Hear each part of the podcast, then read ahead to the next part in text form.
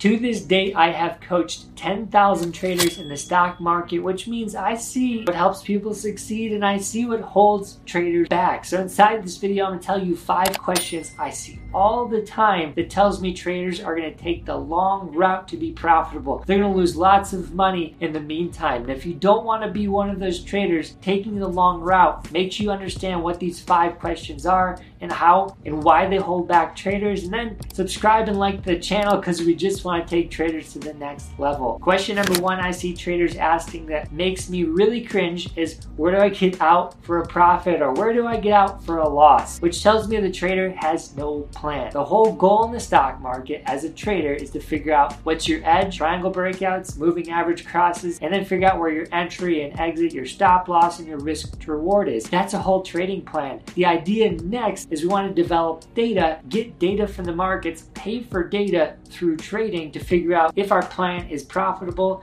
and if it's not, we have to get out of it, find something that is. We're paying for that data to figure that out. So if you're getting into a trade and you have no clue where to get in and out, you're not buying any meaningful data that's going to help you be profitable in the long term. You're just trading with no plan, which means you're planning to fail, which means you're going to lose all your money. I see it all the time. That'd be like if you were driving an airplane and you asked the guy next to you, hey, when do we land? How do we land?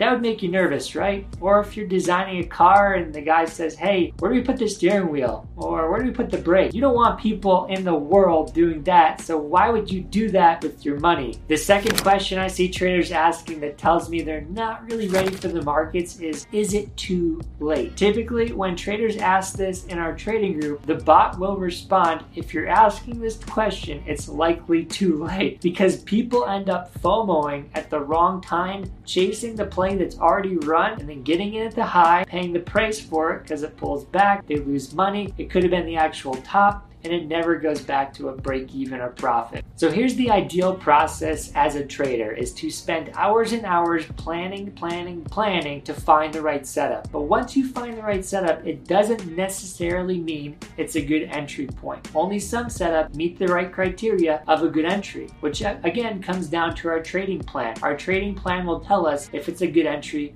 or not. And sometimes it runs past our entry, we just forget about it. Think about it like your ex girlfriend who just got married. It's gone. She's not coming back. She's not a viable option. Look for another fish in the sea. If you chart for an extra 30 minutes or an extra hour, I'm sure you'll find a great setup. They always come, and if they don't, wait till the next day. Because the biggest mistake I see traders making is chasing plays that have run too much. That tells me traders don't have a good grasp on their emotions and they have no control on FOMO driving their accounts. If emotions are driving your account, well, your account's going straight to the ground. So again, we don't want to take the long way to be profitable. We want to make sure we wait for the right plays at the right times. If we miss it, we miss it. Typically, for me personally, if we move 20% in profit past my entry point and I didn't get in, I move on or I wait for it to pull back. Being patient is the key to being a successful trader. The third question I see traders asking that's really holding them back is do you think stock X, Y, or Z still has a chance? Those traders are typically holding the play still because number one, they can't take a stop loss, and number two, they're down big. So big, it's shocking, and they just hope, hope, hope it goes back to the break even or maybe even a profit. So those plays could be down 60, 70, 80, 90%. And those people still asking if it's a good play, no, it's not. And they just want people to give them that extra piece of hope. But typically for me, when an option play loses 50% of its value, I see it never coming back. So I always cut my losers 50% max. And then I look for the next play. I make sure to never become a hope trader. When you hold a play that's down too much, you didn't respect your stop loss, which means you're not trading your plan and you're basically putting your account at risk. It's very dangerous to be that type of trader. Fourth question I see traders asking again that's holding them back is after a huge move up, they say, now, is it a good time for puts? Or a huge move down, they'll say, now, is it a good time for calls? Those traders don't understand that the only goal in the stock market is to find momentum and play it. And the goal is not to play against the momentum. That would be not respecting the opportunity we are constantly looking for in the markets because momentum is the beginning of a big move. Big moves mean big reward, great risk to reward setup. So if we're playing against those, it's very, very, very dangerous for these reasons. Number one, things that go up really far, really fast typically keep going up really far, really fast. So momentum is very hard to stop. So playing against it is just a fool's strategy. Number two, even the whole idea that it can come down, things that go up typically come back, well, it may take a long time. And if you're playing with options, guess what? They have jacked up IV during those moments, which means while you're waiting for the stock to come down, like AMC or GME, those options are going to lose lots of value. So it's better to be selling options during huge run ups, huge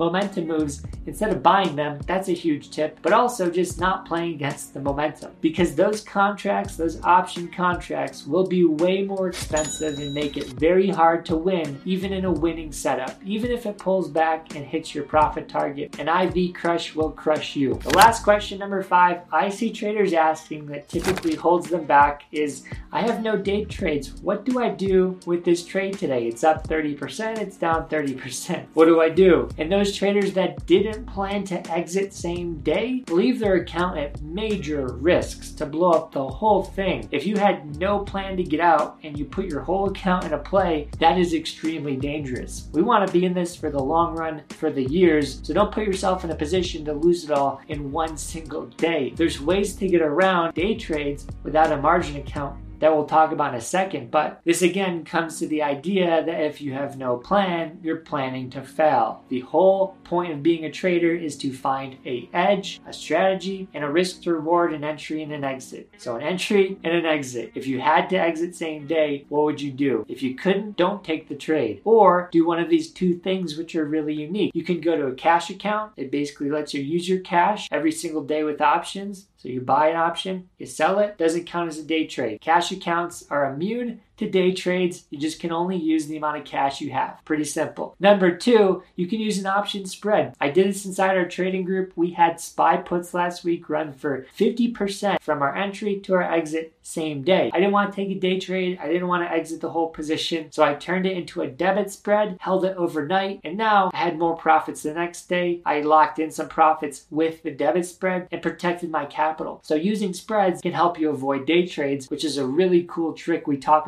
about in our free options course, which you can grab with the link below. That's all I got in this video. Hopefully you enjoyed it. Subscribe and like for the next one. And if you want to watch a video on when is the right time to quit your job as a trader, check it out in the video to the right of me. I think you'll like it. Peace.